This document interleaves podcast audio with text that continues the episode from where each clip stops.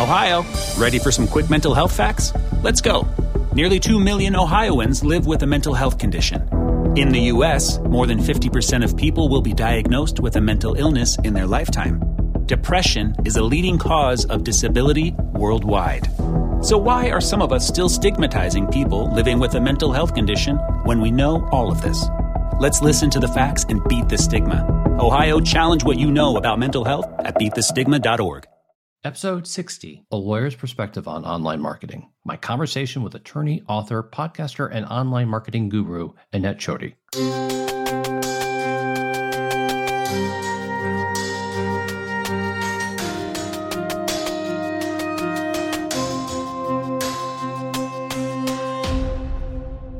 Annette has been an attorney and a member of the Missouri Bar for 23 years.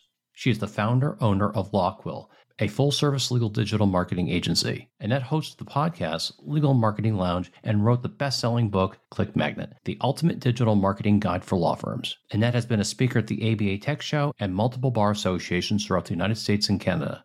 Annette used to do theater and professional comedy, which is not so different from the legal field if we're all to be honest. Enjoy. Hey everyone, just a quick shout out before we start. Are you enjoying the TechSavvyLawyer.page podcast? Consider giving us a five star review at Apple Podcasts or wherever you get your podcast feeds. Also, consider buying us a cup of coffee or two from the link on our blog to help defray some of the production costs. Thanks, and again, enjoy. Annette, welcome to the podcast. Thank you so much for allowing me to be here. It's a total honor. Well, I'm thrilled you're here. And to get things started, tell us what is your current tech setup? Well, my current tech setup is that I have a MacBook Pro. And then I have, along with that, a monitor. It's actually a TV. It's, yeah, that because I wanted something that was a little bit bigger. So it's not a massive TV. It's not like a huge that takes up a wall or anything. It's a TV. That's my second monitor. And then I have, as I told you before, I have my very favorite keyboard, which is not a Mac keyboard, which sometimes causes problems when I'm trying to do uh, different functions on my Mac, but it is a Microsoft wireless comfort keyboard 5050 model 1728. And let me tell you what, I love this thing so much. I bought like five of them and wow. I have them in storage because when one goes bad, I will literally have another one ready to go. So, well, how, how frequently are they going bad? Well, they're not going bad that often, but oh, you know, okay. it's sort of like when you find something that you absolutely love, right? Right. Right, then right. you want to because eventually it's going to be obsolete or discontinued. They always discontinue the stuff that you love. So I have a bit of an insurance policy for a little while with these. Tell us what else you have. I have a ring light.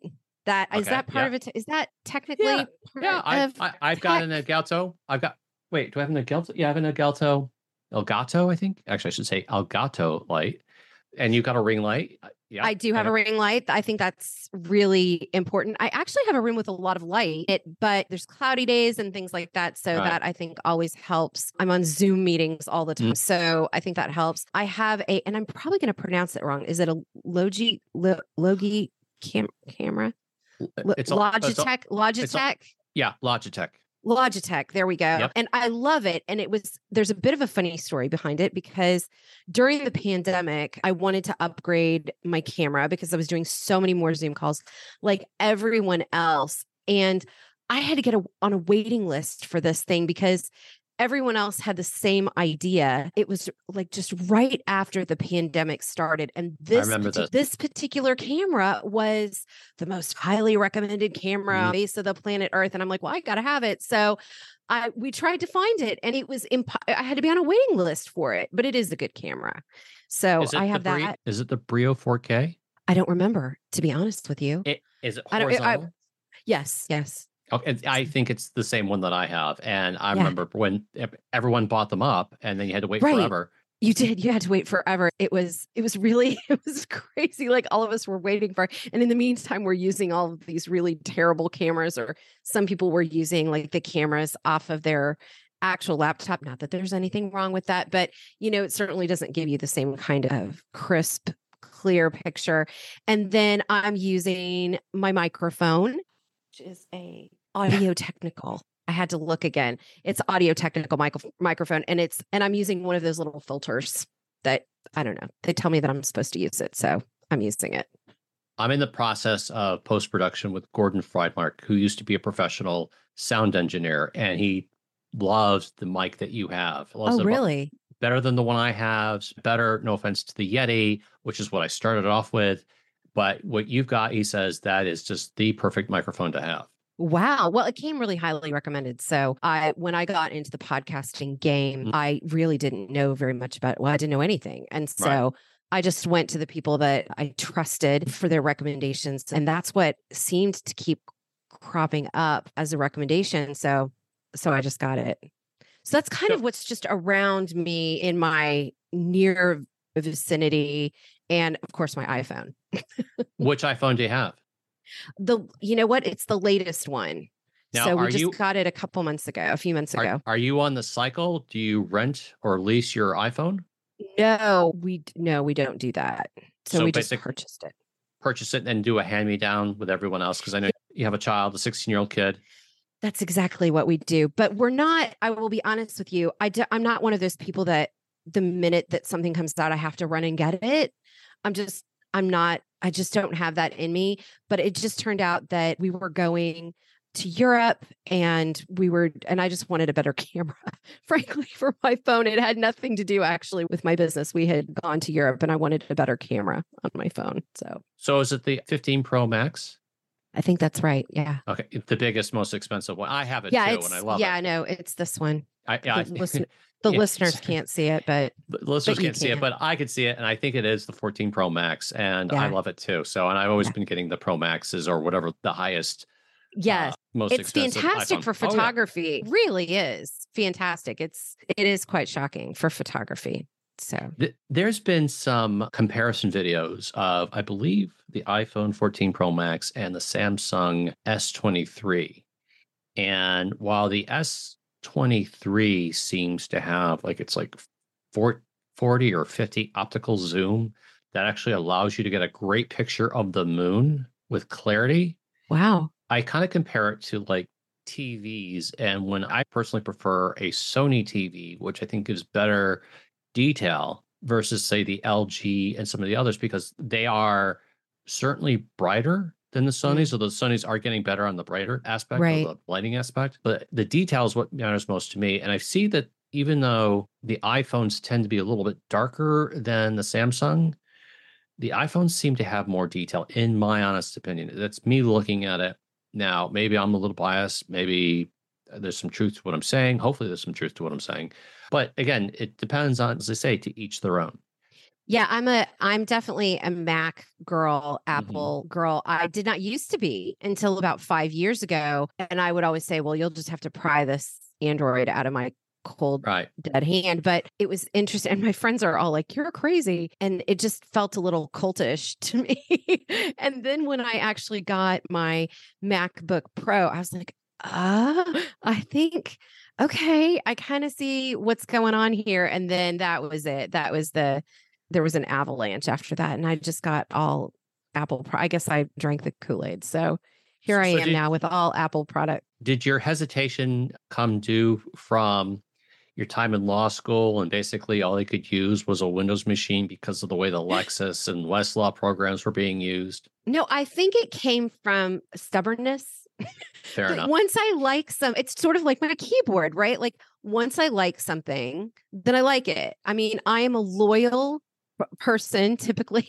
And so once i like something i stick to it unless i find substantial reason to change.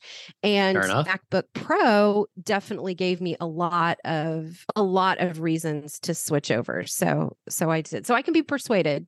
Certainly i'm not too stubborn but it's you fall into a routine and then a lot of people just like what they know right Exactly. Exactly.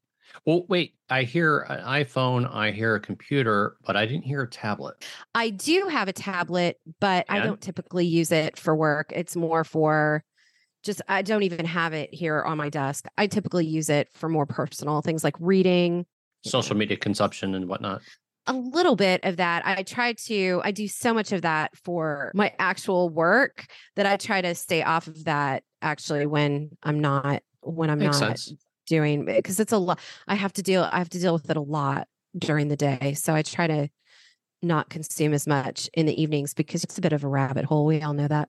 But you forgot to tell us what kind of TV is it? Who's the maker? Oh gosh. I think it's Acer, if I'm not incorrect. Acer. But that's Yeah. a monitor, not a TV. It is a isn't monitor. Now that I'm thinking about it, maybe oh, you know what? It it's an is it Asus? Does that sound more accurate? That still sounds like a monitor. I think I think it might just be a monitor then. I think the other the TV that we have is in the other room that I've got. So this one in front of me right here in my actual office office proper is an is an Acer. Okay. So- Cool.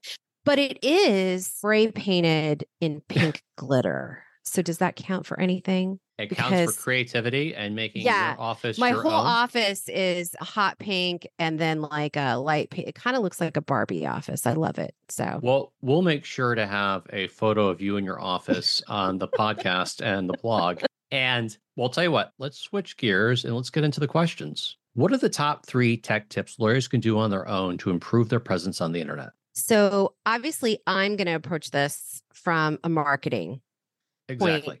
Of Mhm. you versus someone else who might this from just a le- you know, the legal, the actual legal work. So if you look at the top three tech tips, then I'm I started thinking about this. I was like, what are the most important things a person should be doing on the internet Okay. and then I looked at what the tech is behind it. So if you've already got branding and you've already got a website, I'm kind of assuming that with this question, because if you don't have those, then you need a website. And you probably, if you can't make one of those yourself, you probably need mm-hmm. to hire that out. But let's say you have a website and let's say it's WordPress, which is sort of the gold standard for websites.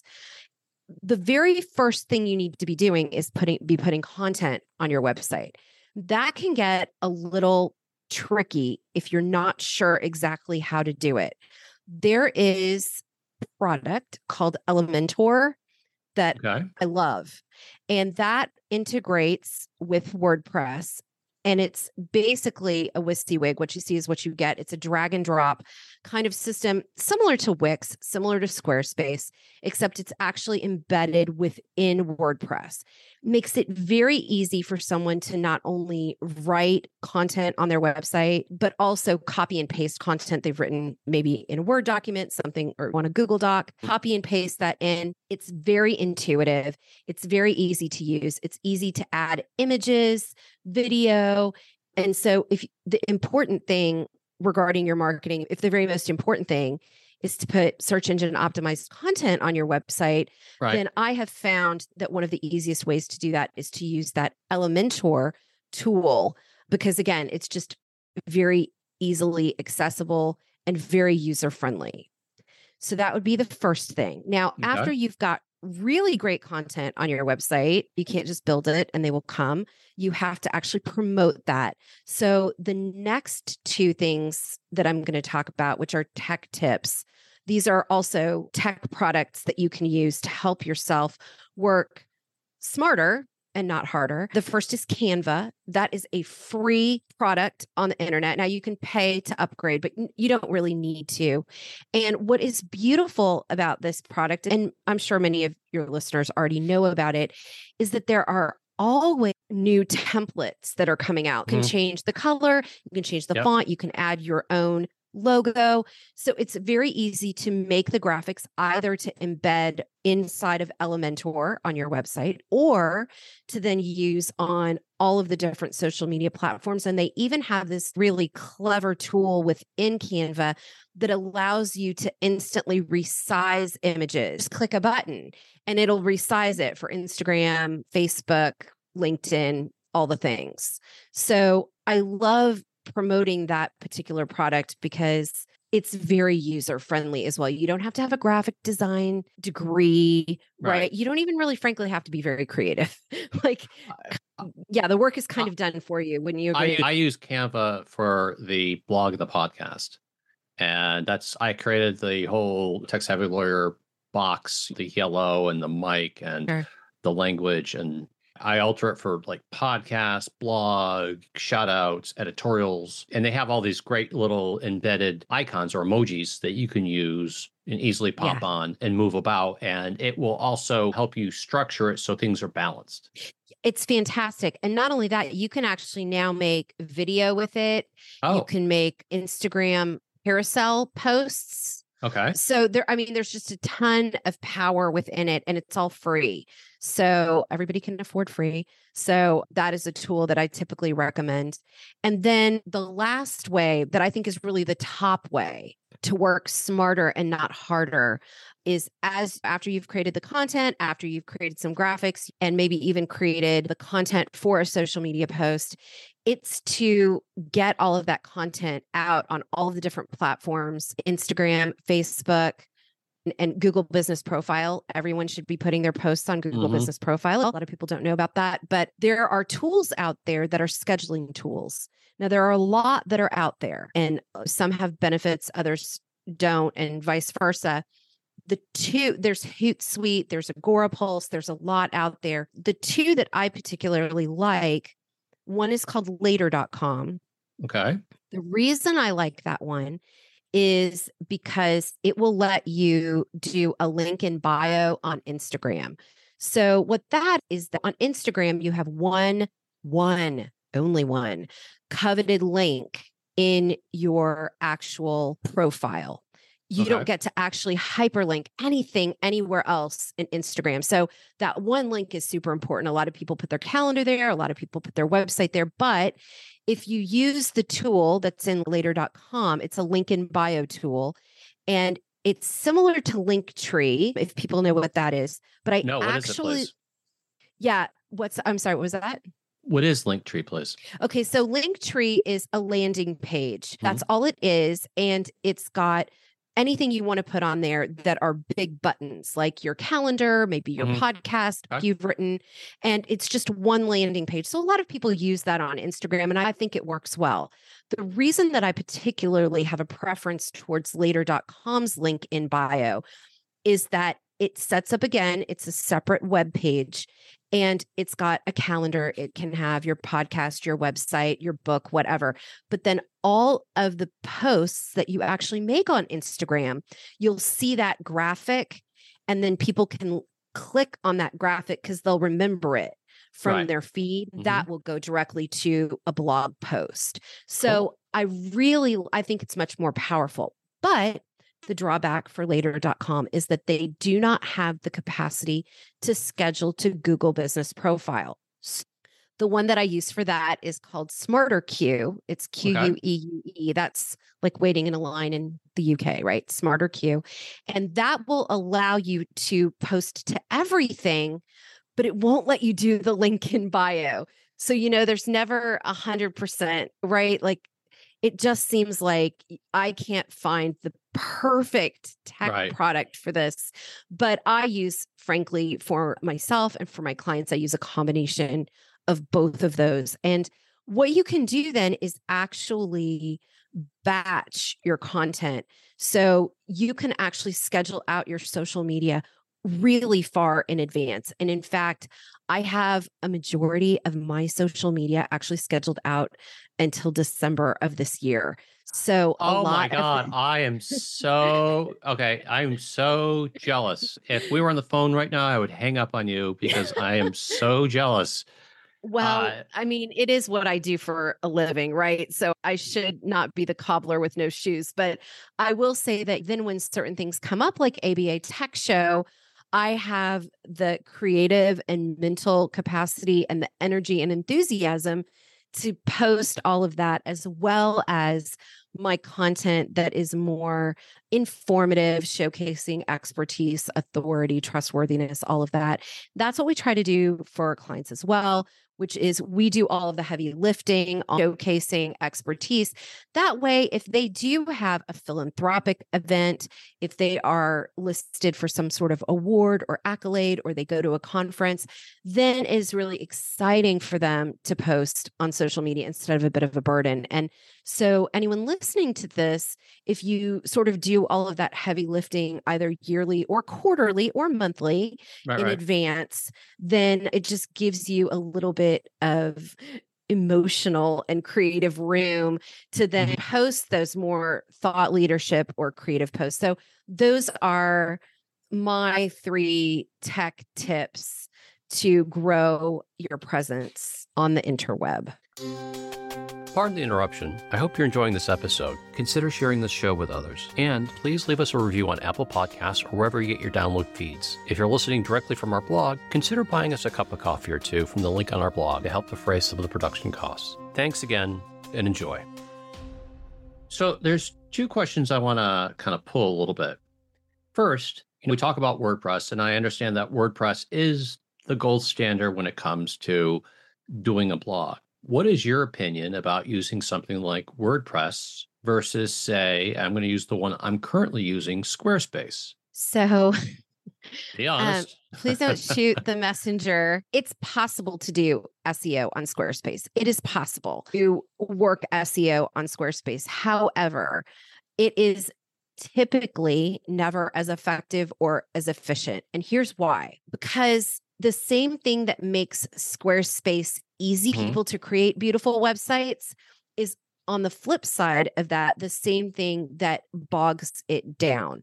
So for SEO is sort of a big jigsaw puzzle. There are a lot of pieces that fit into it your Google reviews Mm. and your keywording and all of these things. And one of the pieces of the SEO puzzle is your site speed and also how well the Google bots can read it. So they're not our robot overlords quite yet, although with AI, I think it I don't know, it might be coming.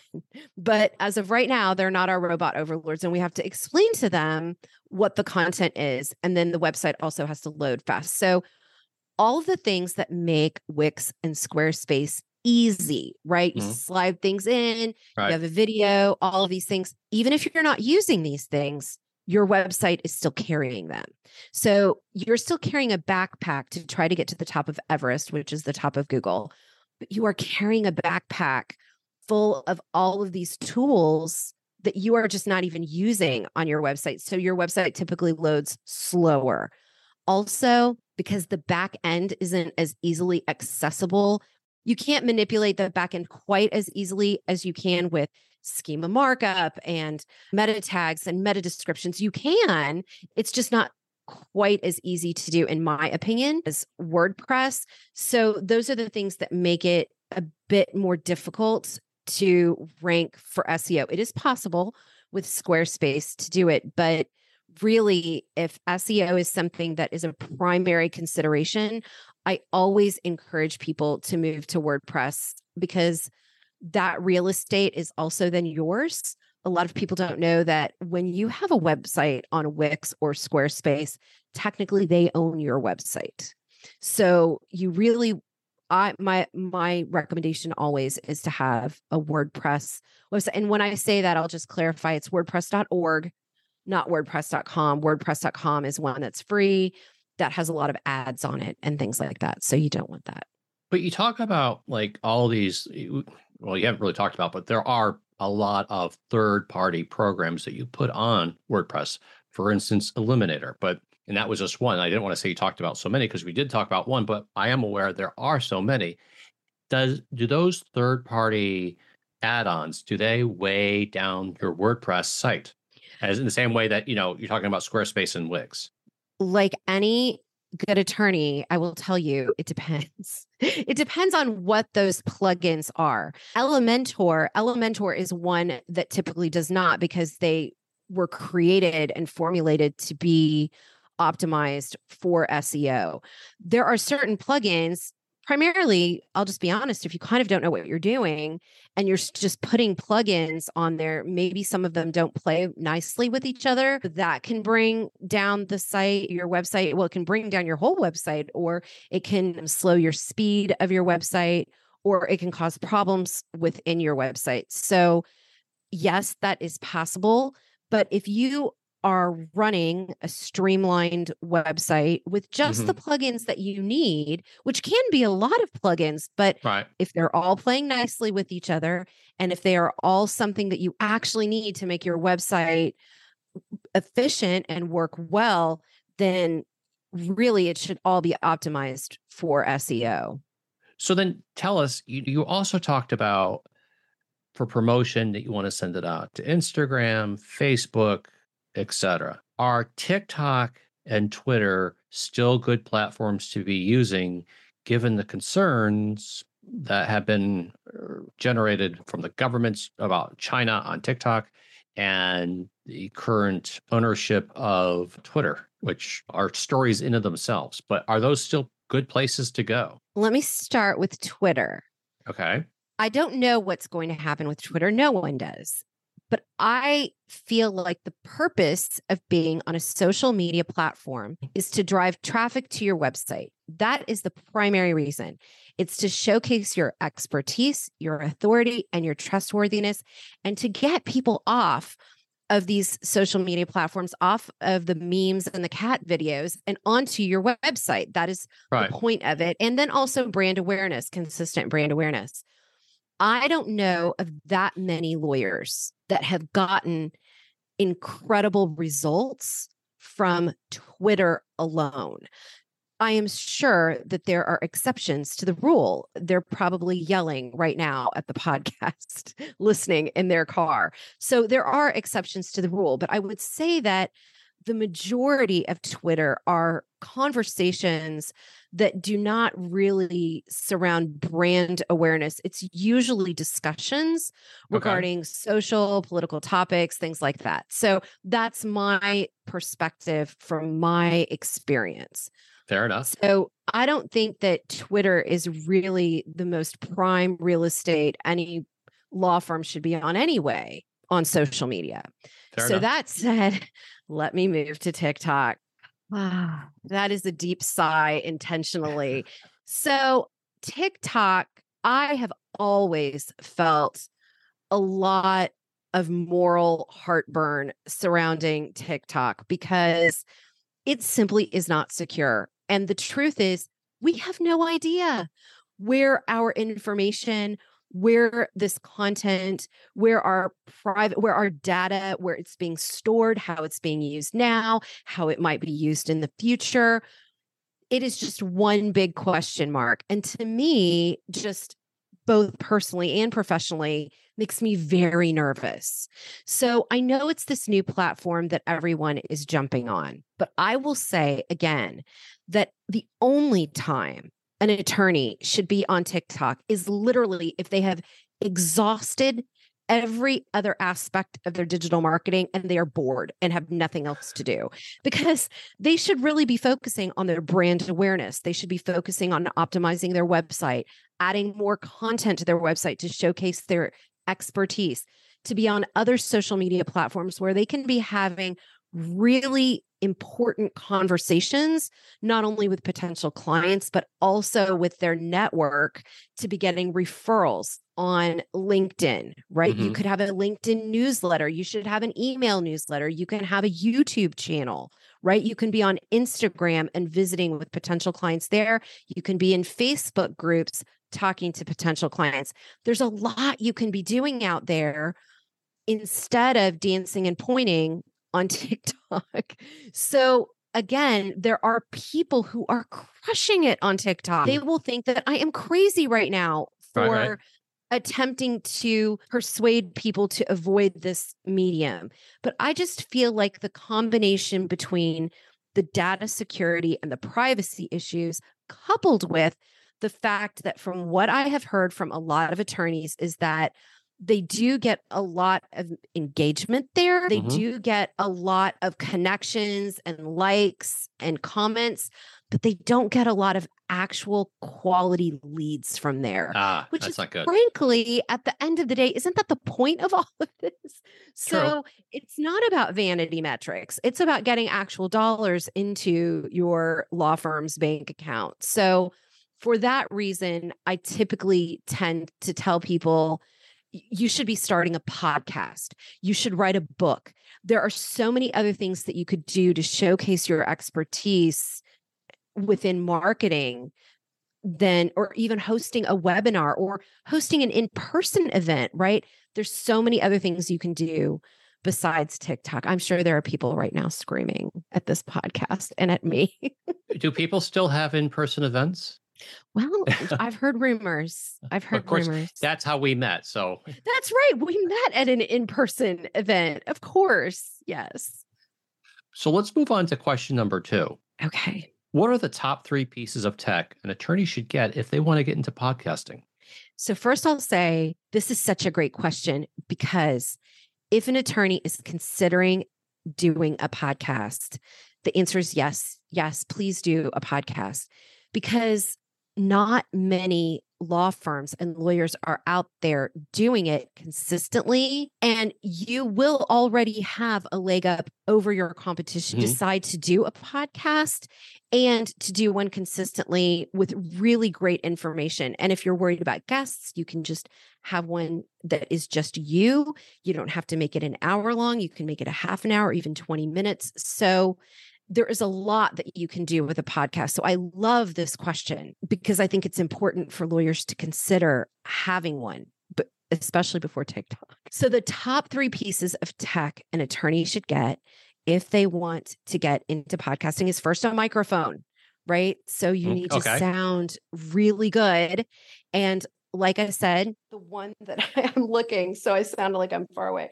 Audio-Technica is the microphone that I have. And then I have the little filter that goes over it to make you sound a little bit better, a little more subtle, not quite as crisp and jarring. So that is the first piece of equipment, the first piece of tech that you need. The second piece, and it's not that expensive, frankly, that microphone. The second piece of tech is free, which is GarageBand. Okay. Well, hold on. It's free if you have a Mac. It is free if you have a Mac. That is so true. It's, it's free if you have a Mac. yes. Um, go ahead. Yes. And so, and then get a Mac. No, I'm just kidding. That's the third piece. Thank you. Good night. Tip your waitresses. No, I really like GarageBand, but the third piece of tech that I'm going to say that an attorney should get if they want to get into podcasting isn't actually a piece of tech. I'm going to cheat. Okay. It's fair enough. actually a, it's a course. So there's Oh. a guy named Pat Flynn okay. And he has he is amazing. He has a course called it's known lovingly as pup. It's power up podcasting and it's a few hundred dollars. And this course is so amazing. He has built a whole career. He actually has a conference of his own at one point. He's very well known in podcasting circles and when i did not know anything about podcasting i got his course and he has open office hours every week. And I mean, he's a millionaire or billionaire many times over, and he's an absolute sweetheart. His course, literally, it's a video and a it's a course that you buy online. So you go through the videos and you go through the different tutorials and the different written content. But it literally is like this buy this microphone.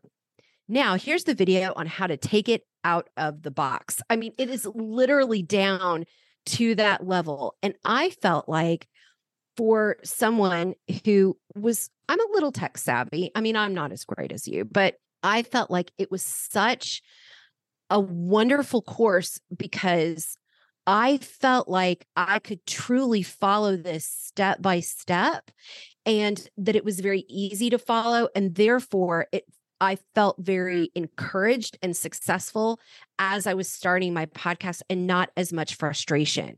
So when he was going through GarageBand and explaining how to create a file, how to create files on your Mac, how to create a master template file that you will then record an intro and then all of your other podcasts will start with that or how to edit it was he's he makes everything so user friendly that i really cannot I cannot encourage people enough to take a peek at his course to see if it would be right for them because I know that I probably actually would not have a podcast if it were not for that course. He really made it very easy. Annette, for our last question, what are the top three ways attorneys can use AI like Chat GTP to increase online content for their practice? So, this is a bit of a trick question, I think, and maybe you didn't mean for it to be, but this there's a lot packed up in here. The question I think before asking this question is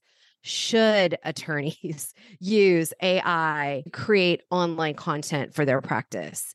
And I will tell you that Google has come out and said, and you can look up Google guidelines themselves, say that if you're trying to manipulate the search rankings, which people get hung up on that word manipulate, but manipulate just simply means to change or alter or to gain favor, right? So if you are trying to manipulate the search rankings in order to get yourself and your content on the top and you are using AI, it's considered spam. So if you are going up against other law firms that are using AI content, you will not make it to the top of Google for SEO reasons. And if you think about it, it makes sense. If you have 100 attorneys and all of them are using Chat GPT for okay. their content. And you have one attorney who's writing unique content showing authority and expertise. It's very simple for Google to figure out who's using AI content. I myself personally, there's tools all over the internet that you can just copy and paste content into, and it'll tell you whether it's AI or not. So Google has those same tools, right? They probably invented some of them and they can tell what content is written by a bot and what is written by a human. If they have 101 choices of wills versus trusts or something on intellectual property or whatever it is, why would they choose one of the pieces of content out of the 100 that sound like the 99 other pieces of content? There's nothing more valuable in there. SEO stands for search engine optimization, right? You are optimizing your content to be at the top of the Google. At the end of the day, you have the best chocolate chip cookie recipe, right? There's millions of chocolate chip cookie recipes out there, but there's only one that's at the very top of Google. So Google has to make a choice. That's what its job is. That said, you can use AI in your content in a very specific way. What I tell attorneys is AI can be used to help you with the creative process. What should I be writing about? What are some topics to get the creative juices flowing? After you come up with a topic, you can use AI to help you with maybe some subheaders, your H2s, maybe some bullet point lists. As long as you are not using chat gpt or some sort of ai tool like jasper or whatever it is to just singularly create this content. And I will tell you, a lot of times the content is legally inaccurate, ethically not compliant, factually wrong. So, and at the same time, it's written by a robot. And like, again, if you've got 99 other law firms using that exact same platform to write content on that exact same topic, Google is going to be searching for the best content to put at the top of their search engine. So, like anything, I think that this particular tech tool can be used wisely by lawyers to get the creative juices flowing, to start thinking about content, to be thinking about questions, to be thinking about answers, and then putting their particular thought leadership within their content so that Google ranks them at the top. Well, let me pull on this in two different directions. So, first of all, couldn't we have an AI or chat GTP or whoever your flavor is to draft you something and then you edit it and then throw it back in? Is that going to, uh, when I say back in, or should, I should say post it on your blog?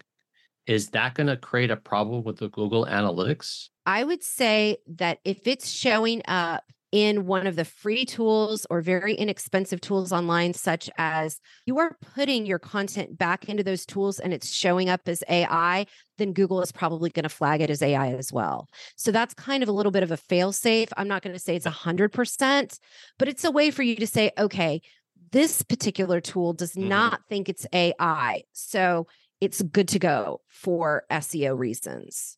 Well, then now, the if you don't care about S, just as a side note, Right, if right. you don't care about SEO, if you just want to have content on your website and then promote it on social media, and you are not caring about SEO at all, then I think that you can absolutely use AI and Chat GPT.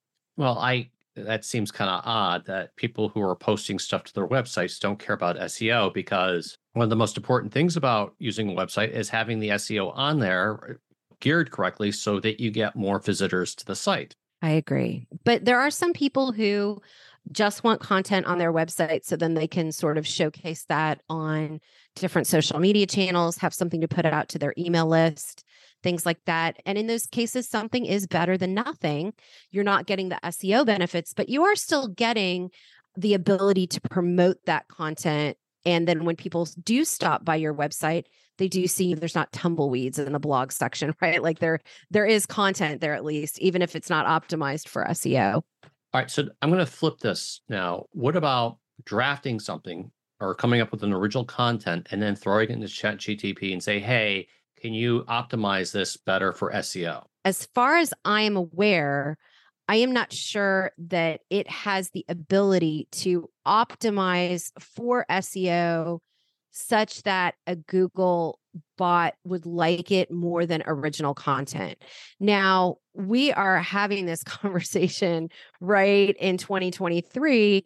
This may be very outdated in even weeks or months or years from now. So, this is Well- just with the information that we have now. Right. Well, remember, Chat GTP 4 just came out. A new version just came out like Yeah. this past week. So I'm barely scratching the surface on 3, and Lord knows what 4 can do, although they're saying it's better. But then again, as I say, user beware. I, apparently, it passed the bar. So, I mean, yes. oh, yeah. It passed the bar and tested in the top 10%. which frankly, I think speaks more to the bar than it does to Chat GPT, but that's another story. No comments. Annette, thank you. I appreciate you being on here. Tell us, where can people find you? So, you can find me on my website, which is lawquill.com. It's all one word, L A W Q U I L L.com. You can email me at Annette at lawquill.com. You can find me on LinkedIn, which is my happy place. I also have my own podcast, which is Legal Marketing Lounge. And I've written a book, which is called Click Magnet, the ultimate digital marketing guide for law firms, which is really a step by step guide for those who are more interested in doing digital marketing, a little bit of DIY for their law firm. But any one of those ways, and I'm on Instagram as well. So you can find me. I'm on the interweb everywhere. Well, Annette, again, I want to thank you for being here and have a great day. Thank you so much. It really was a privilege and an honor. Thanks again. Thank you for joining me on this episode of the TechSavvyLawyer.page podcast. Our next episode will be posted in about two weeks. If you have any ideas about a future episode, please contact me at michaeldj at the TechSavvyLawyer.page. Have a great day and happy lawyering.